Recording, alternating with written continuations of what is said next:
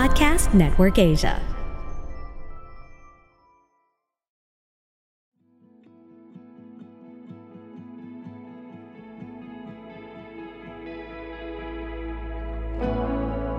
Hi guys, welcome to Grody Podcast with Matthew, Bethel, and Denmark. Woohoo! Hey! I'm Yay!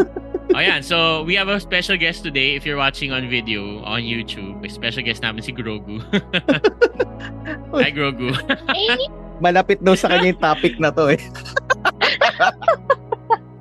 Gusto ko yung may, ano talaga Bethel, may ventriloquism na nagaganap. Ganyan. Kuman- manood kayo guys. Manood kayo sa sa YouTube.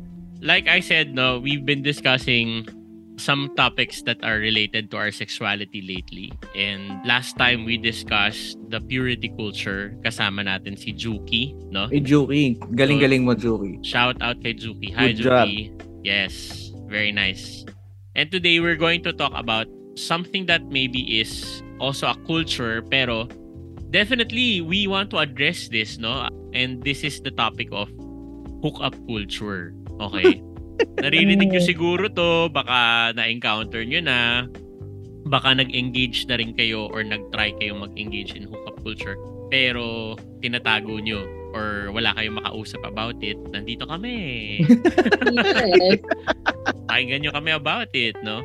Wala tayong topic na hindi pag-uusapan. Pag-uusapan natin lahat. yan. Oo, dapat talaga. Yung mga tabu.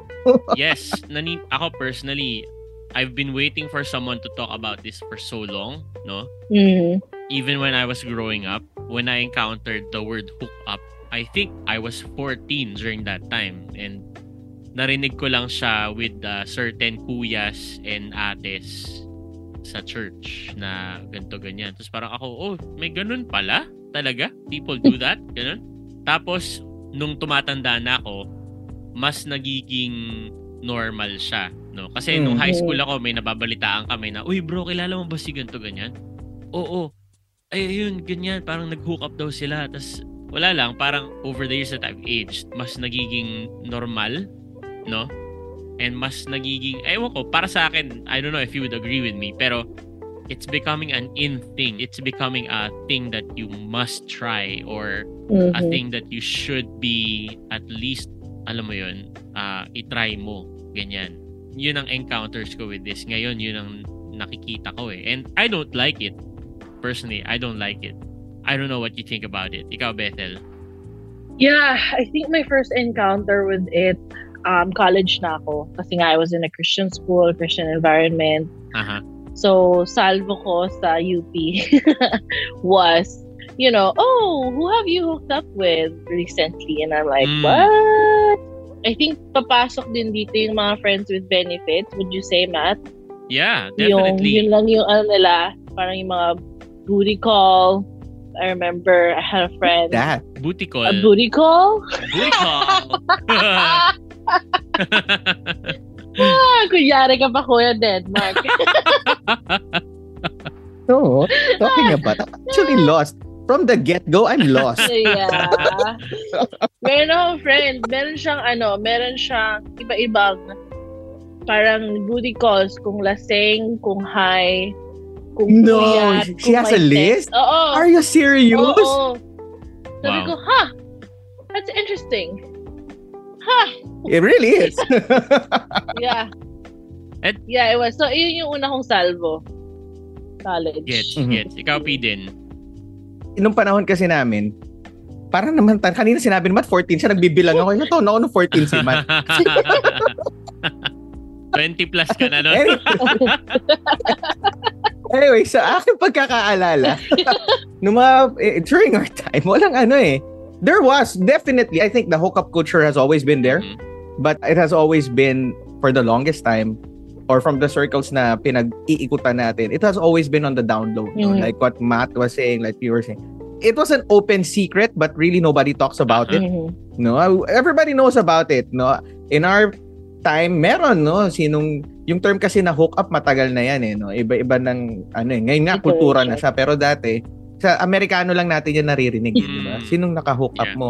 Actually, nung una ko yun narinig, sabi ko nung hook up, parang ang weird nung pag inisip mo sa utak mo yung hook, tapos Mhm. may up, parang hindi mo mapapagduktong talaga kung ibig sabihin eh, di ba? So, meron na niyan. Pero nung ah, panahon namin, hindi siya pinag-uusapan openly like with uh, like what it is today na ay, hey I hooked up with like this like that like that Mm. Yeah. no with that person that person among smaller circles yes fine sige you can talk about it no but even in smaller circles pero now yung publicly pwede mong sabihin na oh yeah we hooked up oh yeah I hooked up with him with her it was not like that no. Kaya nga ano siya eh ah, maganda natin pag-usapan ngayon. Ano nga ba yung ibig sabihin ng hookup culture? Is it good? Is it dangerous no? So tanungin ko kayo. Ako naman magtatanong no? Para sa inyo pag inisip niyo kasi kanina na open up ko na eh, no? ano ba ibig sabihin sa inyo ng hookup culture or hooking up? Whatever of yeah, either of those. But if you hear that what goes through your Actually, head it's good to define it. Kasi kagaya nun, sabi ni Bethel, ang friends with benefits is part ng hookup culture. Ganyan. yes correct Eh, some people would think kasi na ang hookup is yung mga one night stand lang, mga sponty quickie na mga sex, no? Ah, pero basically the hindi pa para sa iyo meron akong definition Ah, sige ikaw Ako, sa iyo yung casual sex, that's it. Casual sex. Yeah. If if it's so anything that falls under anything it that you try even without penetration. I mean, para sa Mm. akin kasama 'yun sa hookup culture kung ah kung nag-oral sex kayo, kung nagmomol kayo, no? Pero it's just a casual thing. If you, if you Casualan lang, treat no? sex like it's a jog in the park. that's work man no, I mean, you know, it's it's as normal as walking on the street. Right. Parang ganun. Casual Right, lang. right. Para lang akong naglakad. Para lang akong, nyari, bad trip ako, pre. Basketball muna para papawis. Parang Mhm, ganun. mhm. Parang, right ah, naiinis ako today. Sige, makikipag-sex muna ako para ma-release ko yung tension ko. Yung ganong thinking, yung ganong way of treating sex and let me let me just add it's not just treating sex but it's also the other person the way you treat the other person that Yan, kind of maganda yan. mindset for me is hookup culture Mm. yun yun Okay. sa akin ikaw Beth all right all right Any, anything Yeah. casual no na ano So, Okay. I- dadagdagan ko lang yung sinabi ni Matt kasi I agree with him. So, I remember during the college years, this is like between 29, to 2009 to like 2015. Aha. Um, yun yung mga years na nasa Baguio ako. We have this place called Nevada. aha And ito yung place na Nevada Square. Kasi square siya. Tapos may iba-ibang clubs. mhm So, yun talaga, pupunta talaga yung mga tao doon to find a hookup. So, literally, you would, you would dress up and you would meet strangers to do stuff with. Sabi mo Matt, it ranges, right? So, from like, momol to like, you know, going home together, one night stand, it ranges. Mm. But you go to that place, you look for a stranger who is also looking for another stranger aha just to do casual things. So, it's definitely a culture kasi meron siyang place, time, di ba, gabi. Mhm mhm And meron siyang, ano, merong rich, sasayaw kayo sa dance floor, and then you will talk with each other, and then, you know, you kind of talk. that's a rich right that's it is, there's a ritual. right. It's a whole culture. At least during my time, no, my understanding na you're here at the club to find someone to do casual Right. things correct with. yeah kaya ka nandito I mean Mhm. you wouldn't be Mhm. here if you Mhm. weren't looking Oh. for something like this Mhm. correct like that Yep. Mm. Tama. That was good. So, sabi ng ano, sabi ng dakilang internet na pinanggagalingan ng marami nating ano, Salamat knowledge Uncle nowadays. Google sabi ni actually, oh, sabi ni internet, ang hookup culture daw is one that accepts and encourages casual sex encounters, including one-night stands and other related activity without necessarily including emotional intimacy, Mm. without necessarily including bonding or a committed relationship. yes yeah No, yun ang ano, yun yung hookup culture. Tapos nag-define siya ng ano ng iba pa, sabi niya dito, yung hook up, ang ibig daw sabihin nun is hook up is any variation, no, that involves kissing, oral sex or sexual intercourse, Mm. no. Uh, it means casual sex. yun nga yeah Yun ang pinaka madali niyang Definition. Mhm. So kung lalagay natin siya, no, ibig sabihin parang casual sex na walang involvement ng feelings. Sa Pilipinas, ang pagkaintindi ko dyan, pwede tayo mag-sex, basta walang mahuhulog. Walang Bawal ma-in love. ma-inlove. Bawal ma-inlove. Yep. Yan ang rule, Yep. di ba? Ang ma-inlove, talo. Yep. Di ba? Kasalanan mo na in love ka. Yeah. Di ba? So yun ang ano niya, yun ang ibig sabihin niya. Now, ano kaya, me- let's look at this objectively, no? Meron ba kayong nakikitang ano, good na pwede mangyari dito? to be fair lang, I know we're on one side, but you know, let's let's just try to be fair. Just a few pointers na tingin yung anything good that might come out of hookup culture. Actually, para sa akin, wala talaga eh, no? Wala talaga. Mhm. Doon ako tatayo. And we're gonna we're we're, we're gonna go with that later, no? Sige, right, right. Pero ganito, no? I'm, I'm gonna say it this way. I'm not saying na you can't recover if you engage in. Okay, Aha, I'm not saying aha. that. I'm not saying pag nag-engage ka sa hookup culture, basura ka na or wala ka ng dignidad. Mm. Hindi yun yung sinasabi ko. Yes. Nababawi yun. Okay. In fact, may kilala ako na friend ko, no? na when he was 19 years old, nag-engage siya sa hookup culture with women. Okay? Hindi lang one woman, pero there were women whom he engaged with hook- hookup culture. And nakabawi siya eventually, no? And ang sasabihin niya siguro sa akin pag tinanong ko siya, oh, pre, babalik ka pa ba sa ganun? Tol, masyadong magulo. Hindi na hindi siya Mm. talaga healthy. Walang there's nothing good that come can come out of it if you're serious about Mhm. how you approach life, no? So nababawi, pero if you continue, if you wallow in it, if you remain in it, no, this culture that treats people like objects, no, I would say, Yeah. no, this culture, kasi para sa akin, no, yung hookup culture, napaka me-centered niya, no? Yan, true. and that's one problem that I would mention about it, no? Kasi ang focus ng hookup culture is ako eh. Gusto ko ngayon. Gusto ko ganito. Gusto ko ganito ganyan. And kung hindi mo mabibigay sa akin yun, ayoko sa'yo. Pero kung willing ka na gawin yun sa akin or gawin natin yun or itry natin yun, whatever, without commitment, ibig sabihin, wala akong responsibilidad. No? Basta, basta isisik ko lang yung pleasure na pleasure ko. Personal Yes. pleasure. Aha. Okay ako, gusto kong gawin with you. So mag-hook up tayo. So sa akin, yung ganung klaseng ano, yung yun pa lang na I know, I know that's one aspect of it. Pero yun pa lang na ganun ang pag-iisip, wala talaga. There's nothing that can come out of uh, that type Mhm. of economy of relationships para sa akin. Ikaw, Bethel, Mhm. ano sa tingin mo? Ano naman na, positive, negative mo na, Bethel. Kung wala ka rin negative, duktong mo na yung... Yeah. Ay, kung wala kang positive, duktong mo na yung Well, negative. I think it's hard kasi personally, I made friends out of it. It's weird to say, Okay.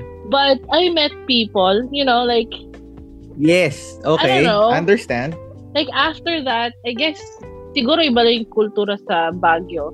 After that, there are maybe yung mga mga na-meet ko, they really were looking for friends Aha. and for people. Not all ha, but, But- some. But just can't express it in a yeah, right way. so like the next day, Uh-huh. we, parang, uy, kain tayo. Parang, and then we'll actually have a good talk. And then, hindi Mhm. naman, hindi naman magiging, magiging kami, but we'll stay friends. Right. Yeah, Uh-huh. I mean, honestly, Totally understand. honestly, if I look on my Facebook, maybe I should, kailangan ko yung Instagram. but, but I have this habit because of being friends with my ex. So, you know, that's just my habit. I just because I was that's what I was looking for. I was what I wanted friends, you know, and so I wanted Uh-huh. to. I think I just I don't know. I just I just do that naturally. So that's maybe a good bad thing. Um, but definitely I- I- agree yes. with with Matt dun sa bad thing. Kasi what happens is that you separate what is supposed to go together, which is physical intimacy and emotional intimacy. Guys, pretend, at least men. Sa women kasi, ano yan, at least to me, honest ako, na parang, yeah, I want emotional connection and it comes with sex. But with men, they say, oh, wala, wala akong feelings. Walang feelings dito. But, Hindi, totoo. Meron talaga. yeah, yes, meron. Si, kung sino ka man na nagsasabi noon, maging totoo, sinungaling ka. Actually, I was gonna say Naramdaman that. na namin yan. Um, and siguro parang sabihin ko lang na okay, meron din I would say Meron. na ano, Imposibleng wala. meron talaga, meron talaga, no? Pero gusto ko lang Mm. gusto ko lang siguro mag-comment dun sa Ang hirap kasi nasimulan ko na na ano eh, kinikwento ko yung friend ko eh. Kasi yung friend ko yung friend ko Kila, kilala ba namin tong kaibigan?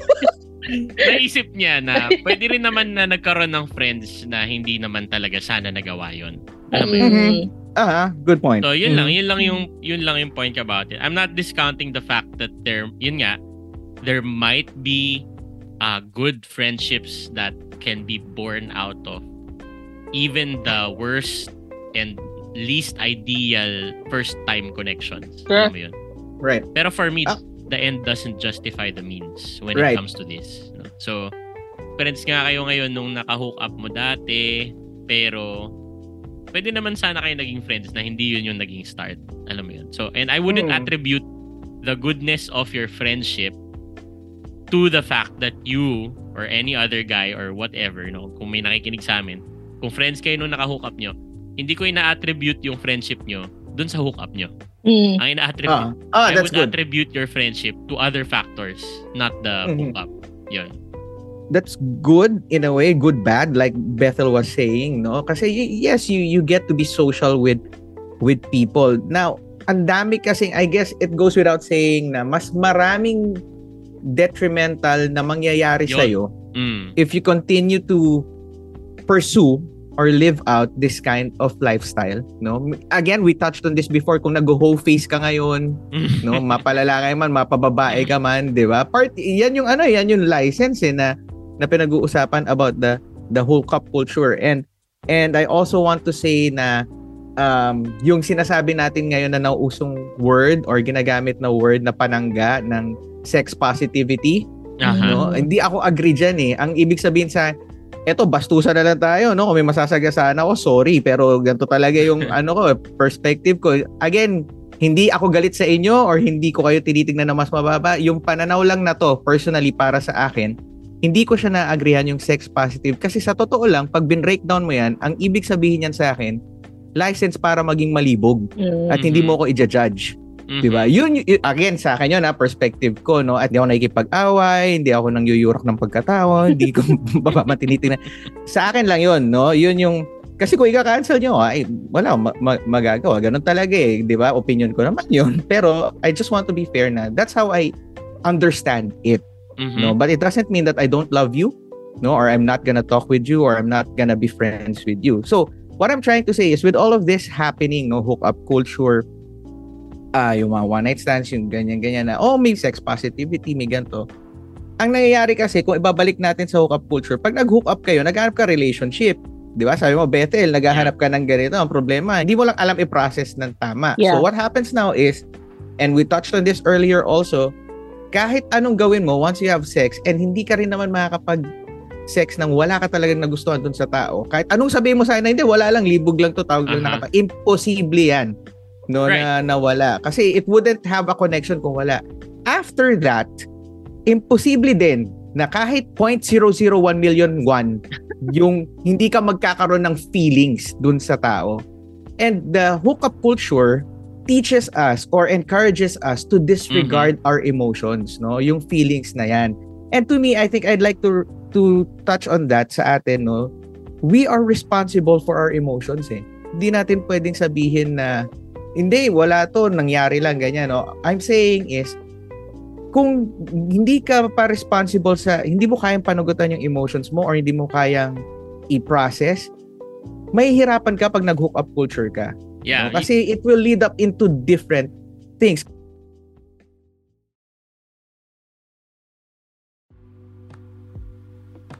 Kayo, anong, with regards to hookup culture, Matt and Bethel, what are your points or reactions with my emotions are my responsibility in the context of hookup culture? Anong maano niyo? Yeah, so speaking into yung statement na walang feelings um Mhm. and actually it's very possible however what you do is that you again what goes together you separate and this is what Mm. usually Uh-huh. we call sa psych um dissociation so you kind of dissociate your emotions, your how you, how you read reality to Uh-huh. the reality outside reality to the reality inside of in sa reality Yes. outside parang oh wala wala akong feelings I don't have to have feelings with this person I'm never gonna see this person ever again and it's just that while we're having sex that's the only time that I will have emotion or whatever um and then Right. after nun wala na in your mind Mm. Yes, thank you, Bethel. Go on. Push. yun. Otherwise, Yes. you you are violating the design of your mind. Kasi Mhm. hindi siya separate. Eh. Hindi separate yung physical natin sa ating emo sa yung physical life natin, sa emotional life natin. Doon tayo nagkakaroon ng mental health issues. Yun. Mm, thank you, So, Bethel. So, pag dinivide natin siya, so this is physical, this is emotional, when we try to become emotional, Mhm. hindi siya mag-click. Why? Dito nanggagaling yung mga feelings na, na, ng numbness. Parang wala na akong maramdaman. Kasi para siyang drugs eh. Right. The more that you engage with it, the more that you're going to get numb. And the more that you get numb, the wilder and the more risky your behavior becomes. Aha. right? Because you wanna up it eh. So either you heal yourself or you just, you know, Go downhill and spiral down. button. Yes. Yeah, exactly. Correct. No. So it's actually what's happening, what you're doing with that is you're actually breaking yourself apart. And this is not something, I mean, yes, spiritual, sure. This is in psych, right? So psychologically, you're breaking yourself apart. And it, it will take time. Yes, Matt, I agree that you can bounce back. But it'll take some time for you Yes. to be whole again. Yes. Oh, totally. Right, so- yeah, I Oh. totally agree with you. And I want to add to that na sex isn't just a physical thing. yes. Um, you know, because you're not just a physical being. Mhm. Buti sana Yeah. kung physical lang tayo as human people. Pero Mhm. hindi eh. Hindi tayo physical lang. Mer- meron tayong isip, meron tayong emosyon. And Mhm. I like how you explain that na basically ang ginagawa mo sa sarili mo kapag pinipilit mo na okay ka lang with hookup culture when you when you deny or suppress the emotions involved with it you are creating a fragmented version Yes. of yourself you're rejecting Yes. your emotional side you're rejecting your Gumagawa ka ng ano, sarili mo multiverse. yeah the side of you that the side of you that wants uh, intimacy Mm-mm. that's what I don't like about this being normalized nowadays. No? Kasi, let's say for example, and uh, yun nga yung gusto ko sanang itanong kay Bethel eh, um, why do you think people engage in this type Yan. of behavior? Okay. In spite of the before risks. you speak, Yeah. uh, maybe you can add to this. Sa tingin ko, the need to be accepted and the, the need to feel that you belong to someone or someone loves you is really at the core of anybody's heart, no? And True. Okay. Okay. I don't like that people say na this is one way for you to experience acceptance and belongingness. Mhm. So, kung wala kang friend, sige, go out. Pumunta ka sa mga bar and may mamimit ka na guy na possibly pogi, possibly pasok sa standards mo. Or, kung gusto mong maging kaibigan ka namin, dapat sumama ka sa amin doon sa mga ginagawa namin. And kung Mhm. nakikipag-hook up kami, makipag-hook up ka na rin para Acceptance Alam yan eh. Oh. So, ayoko tribe. na ginagawa siyang rite of passage. Mhm. ah, yung pagiging promiscuous or nag-hook up. And I don't think it's it benefits anyone to engage in hookup culture just so that they would become accepted, that they would feel loved, that they would feel belongingness uh, in a certain social circle. Kasi the risks involved, oh my gosh, sa pag-engage Yeah. in hookup culture is not worth it for me. Kung You're, pag-iisipan you're, mo you're lang, speaking besides physical, di ba? May mental and emotional din yan. Absolutely. Yeah, absolutely. Hindi lang yung physical na risk. Alam naman natin yung mga physical risk eh. di ba? STDs, STIs, right? Yes, Okay. getting sexually transmitted. Pregnant. disease. Oh. Yun pa lang, ang dami-dami na nun, no? Mhm. And, pero pati rin yung emotional change that this can happen, no? And Mm. tama si Bethel kanina, pwede kang makabawi, pero ano, hindi rin okay na i-exchange mo yung time na nagre-recover ka dahil mahirap bumawi from it. Yeah. Mm. Ayun, Bethel, yun lang, yun lang. rebuttal? Or adding to what Matt said? No, actually, yung yung tanong ni Matt kanina about why do people engage in this? Mhm. And truly, coming from you know my own experience and dun sa, sa experience ng friends ni Matt and other friends that Yes. have engaged in this and just stories, right? Anecdotal. So people engage in this because it skips all the awkwardness of getting to know each other Right. and you know it just skips that whole that getting you know, friendship and go it just skips it right and it just gets to the to the core of it and Which is it what you want, on right? Yeah, but, yeah, but, yeah but exactly ang goal mo lang dun is sex. Yun nga. yeah Uh, exactly so I I was gonna so- say, that is so retroactive na, di ko mapigilan. That's so retroactive. To me, that is so, to me, that will be a dumb thing to do. Tinga, Kasi, tinga, tinga. Yes, you wanna yes. skip all those awkward Yes. parts and just get to sex, right? And the physical intimacy. and, and and let me tell you why Mm. because underneath that is is this painful thing with rejection ulit, Ano, ulit, no? ulit. You- Nag-cut ka. Nag- Rejection. rejection rejection. rejection kasi yes I I understand Right. rejection is k- katulad nga ng sinabi ko may time may place may merong ano may ritual right? Mhm. at least doon sa hookup culture that existed in Baguio during my time may ritual. So eh, if you're in that bar you Right. know that everyone is looking for a hookup. So any take your shot you know? And rejection madilim di ba? Madilim wal music walang usapan. Rejection is really hard to feel See. or to even Yes, and even see. experience. Right. Right. Yes. Yeah. and to see, quite frankly, right? Yeah. So, nandun yung, andun yung rejection is hard. Some people experience low self-esteem, social awkwardness, Yeah. who engage in this. And then there's also this what we call revenge. That some Mm. people came from a heartbreak, you know, nag-invest sila sa long Kasi loko lang relationship sila. that came Mhm. Oh, parang, eh, yun nga, yun nga ginawa kong tama eh. Tapos Oh, di- niloko. license ko na Yan. to. Right. Might as well, right?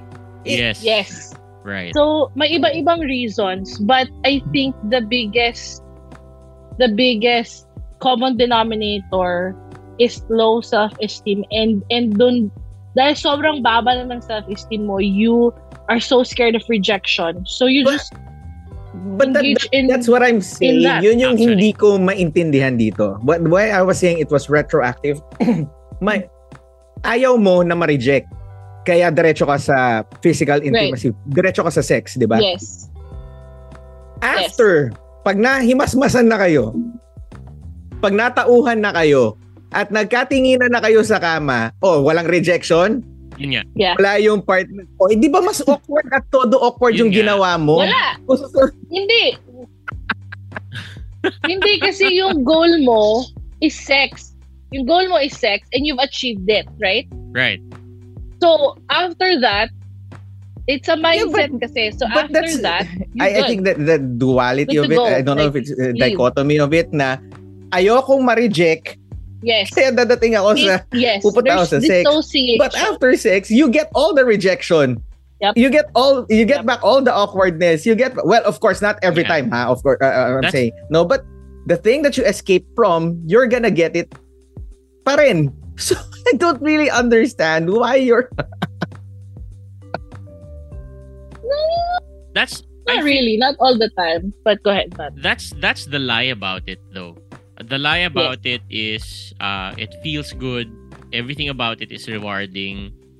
You should try it even this is really you will regret if you don't try it. I mean those are ju- just lies about the hookup culture because definitely it doesn't always happen that way. Ito na naman no? The same thing which says engage in sex because it's rewarding and you won't regret it. And thinking na sa hookup culture, it applies. Madami na naman nagsasabi na okay lang, madami na naman nagsasabi na pwede, gawin mo lang, i-enjoy mo lang, maging sex positive Mm. ka lang. Mm. Pero I would still emphasize on sino ka ba talaga? Ikaw as a person. What are your quirks? What are you li- really looking for? Kasi yun ang minsan kulang sa atin eh. Kung bakit tayo gumagawa ng risky behavior. Hindi natin na-analyze. Hindi tayo nagiging honest sa sarili natin. Kung ano ba talaga yung hanap natin at saka gusto nating mangyari. No? And dahil doon, gumagawa tayo ng mga bagay and nag engage tayo sa mga bagay na hindi naman pala talaga yun ang sagot. Di ba? So for example, uh, bad trip ka lang or ah, gusto mo lang mag-release ng tension, ah, bakit mo i-involve yung isang tao dun sa isang para sa akin ganun eh no? Parang you you're you're engaging in hookup culture and you're using a person. That's it for me. That's that's a big thing for me. I mean Mhm. even so ah, para sa akin hindi yun issue no? Kasi ang, ang issue doon is Mhm. you're both short-sighted while you're engaging in this act Okay. You're both hindi nyo nakikita pareho yung magiging effect nito sa inyo. Ah, dahil hindi nyo napag-isipan dahil dala lang ng alak, dala lang ng libog, dala lang ng gusto mo. Hindi rin naman yun yung iniisip mo during the time na you're trying to hook up eh. During the, ti- the time you're trying to hook up, ang focus mo is not ah okay lang naman siguro siya no after hindi naman ganun eh hindi ganun ang isip ng Yeah. tao na gusto Oh, makipag napaka-selfish. Oo, ang ang isip ng tao na gusto makipag-hook up is gusto ko na tong ma- dapat tonight mag-succeed ako, ma-release ko to, magawa ko to, matry ko to, ma-feel ko yung pleasure and after nun aalis na lang ako after.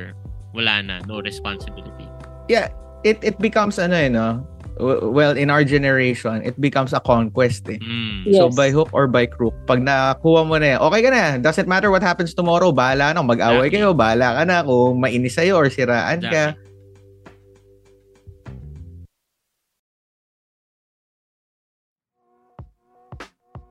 Ang napapansin nyo ba, baka ako lang to, and some some people, there will be exceptions, no, na minsan yung hookup culture, di ba, na-affect niya yung perception natin ng paano ba maging committed sa isang relationship, no? Mm. Kasi kanina, pinag-uusapan natin yung feelings mo, sinusuppress mo, or selfish Right. yung feelings mo. And I think, kanina, sinabi rin ni Bethel, may mga na, na yung sa disassociate, no? Yung mga nadidepress, yung ganyan. And I think, if you're not careful, Mhm.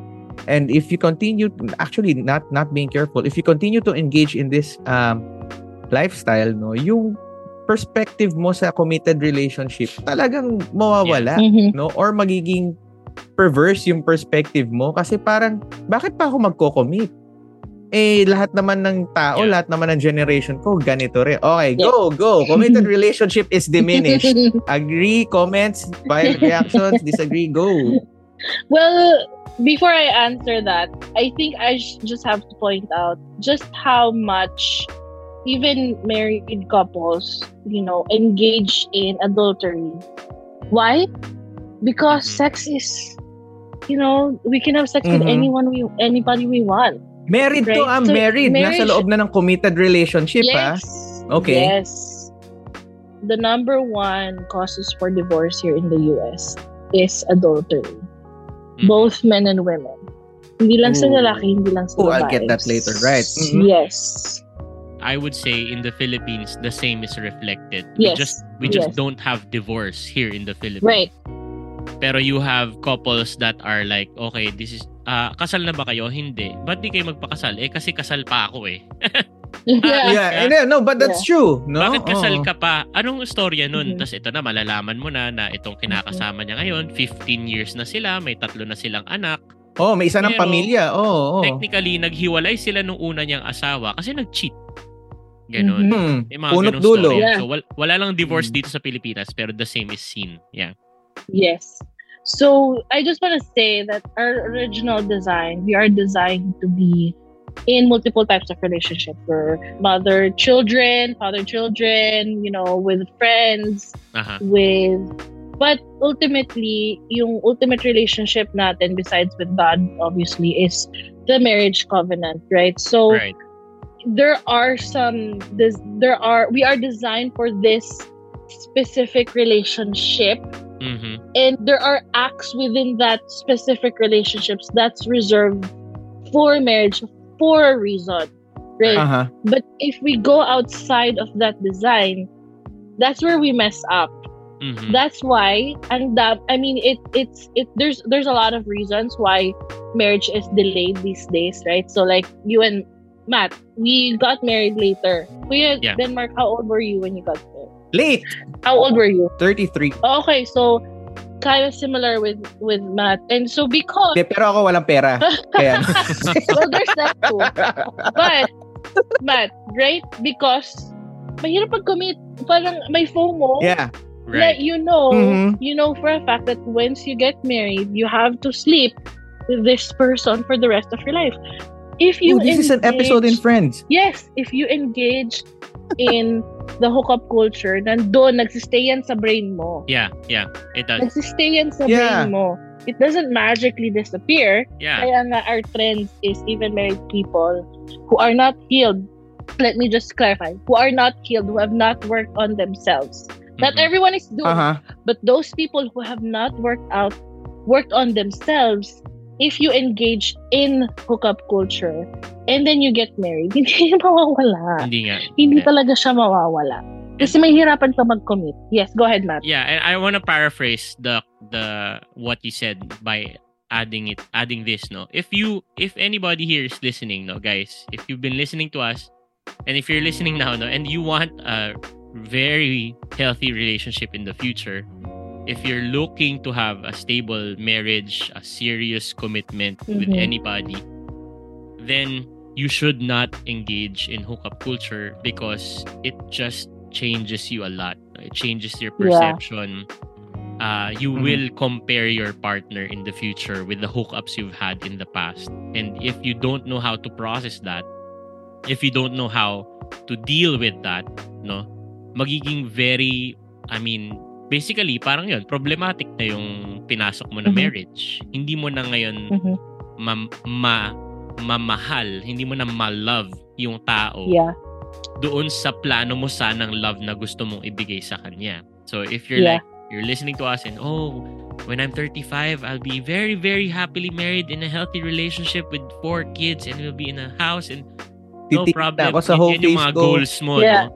Pero Yeah. ngayon whole face ka, no? Mahirap, no? So wag Yes. na lang. Yun ang ano ko. Sobrang risky Eh, talaga. In hindsight, Hmm. no, looking back tayo kasi pwede na natin sabihin, no.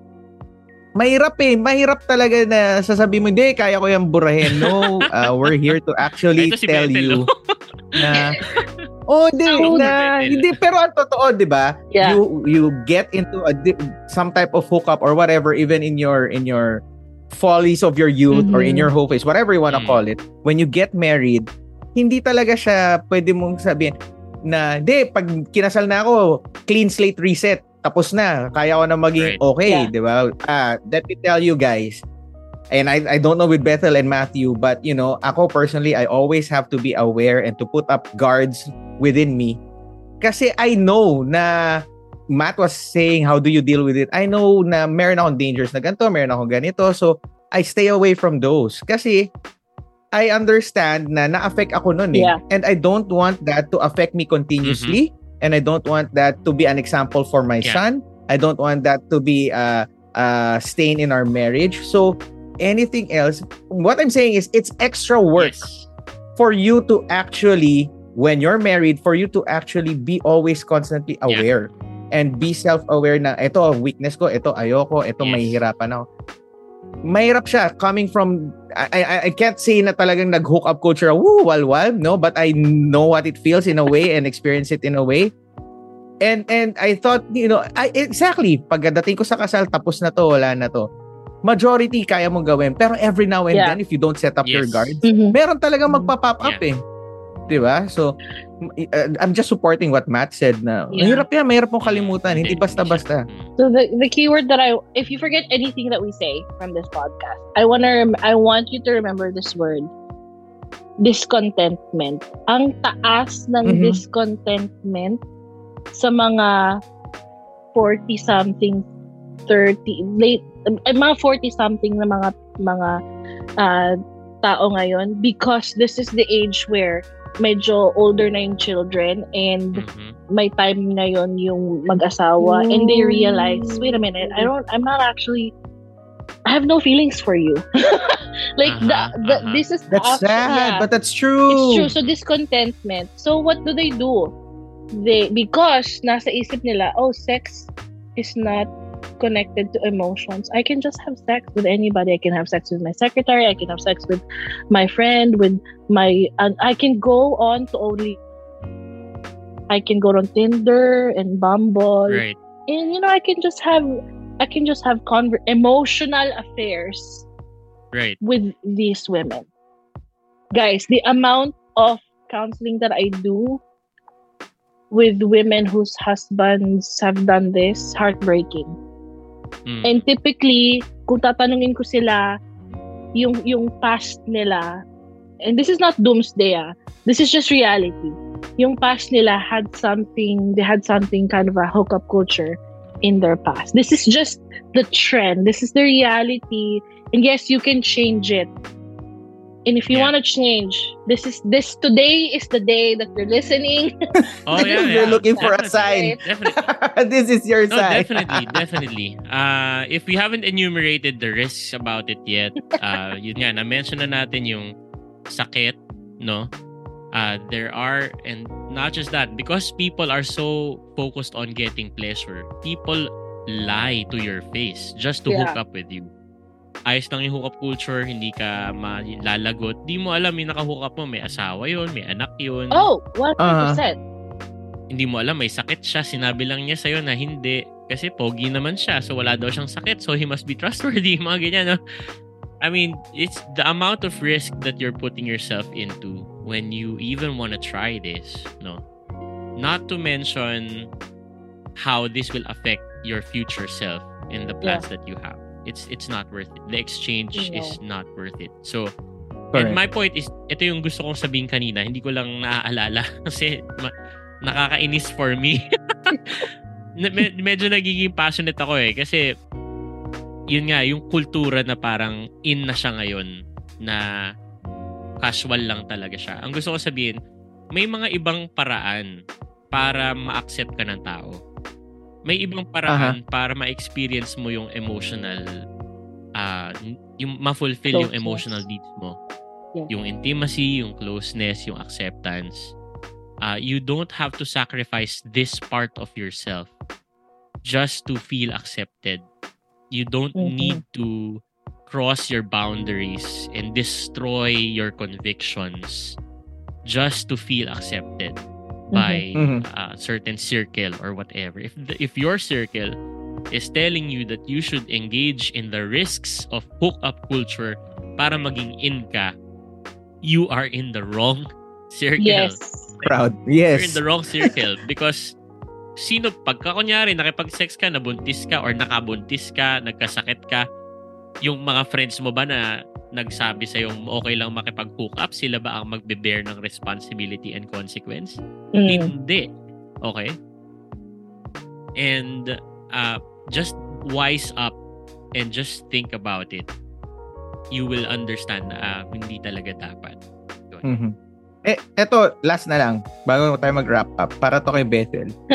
Ah, so, pinag-usapan natin yan, yung sinabi nyo, no? Pero there's another topic na karugtong nitong hookup culture. Okay. No? Oh. Bethel, ano to? Hook up equals women empowerment. Mm. Do you Yeah, agree? right. I, I want to expand on that. We've been hearing a Sige, lot of oh, this. ikaw muna. no, na even on YouTube, like, uh, I'm a woman, I can wear whatever I want. I can, Oh, yan I na. can do Sige. whatever I want. Mhm. And I can do whomever I want. Yan, You know, kulang na pala. Yun na pala yung bagong yung, dagdag. ganun Okay. yung nagiging trend. And I'm, ako, I would say, no, I would say that this does not represent majority of what women think Mhm. right now. Mhm. But it's so sensationalized that younger women think they believe this, no? Right? They feel like, ah, oo nga, no, if I'm an empowered woman, I should at least engage in a whole face. I have control kung sino gusto kong makahook up. Yeah, and I have control kung sinong pipiliin ko at sinong hayaan ko into my body that I control. That's the, yeah.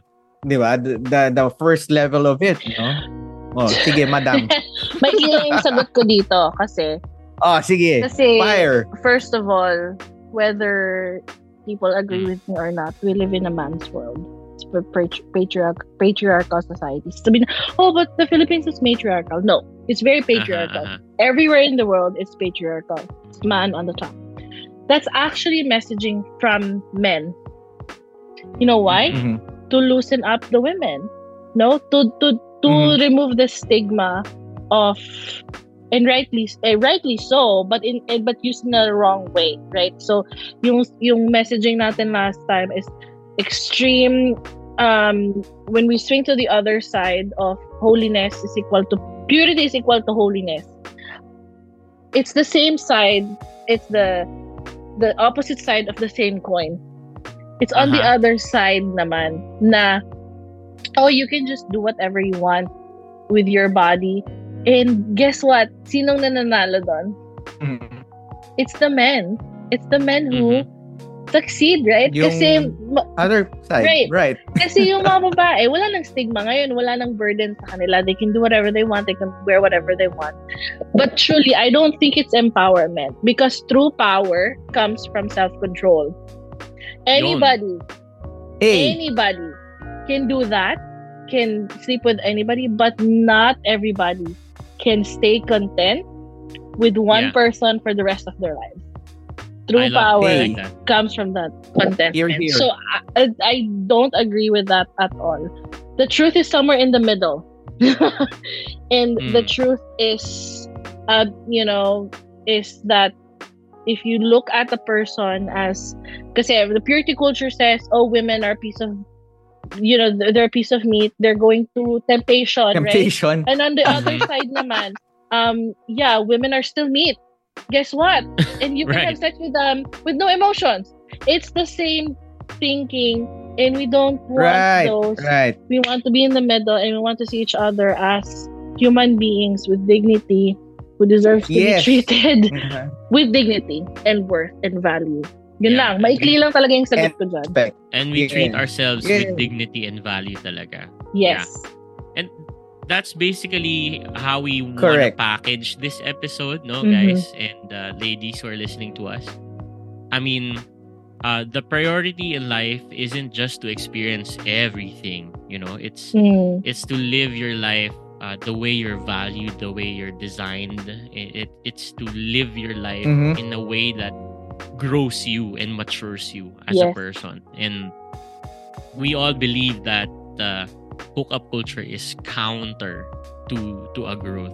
no? Yes. And Uh-huh. it's uh-huh. it's it wouldn't be a lifestyle that you would stay in um, definitely and it wouldn't be a lifestyle it wouldn't be the culture that answers what you need in your heart okay Mhm. so uh, we just want to tell you now please don't engage in that risk uh, and uh, don't also put yourself in unnecessary risk because uh, it's very dangerous no Ayun. So, love namin kayo. Uh, thank you for listening to this episode.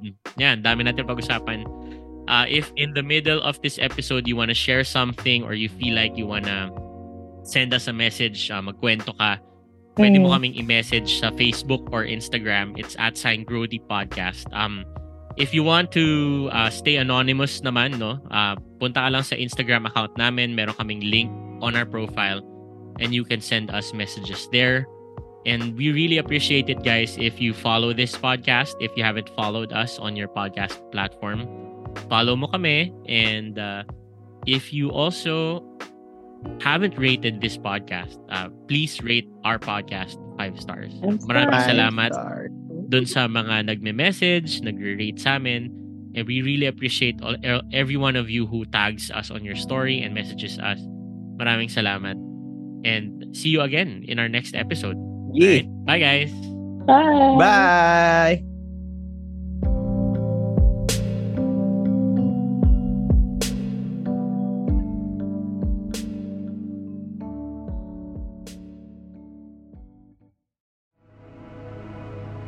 The views and opinions expressed by the podcast creators, hosts, and guests do not necessarily reflect the official policy and position of Podcast Network Asia, the hosts of the program, or other programs of the network. Any content provided by the people on the podcast are of their own opinion and are not intended to malign any religion, ethnic group, club, organization, company, individual, or anyone or anything.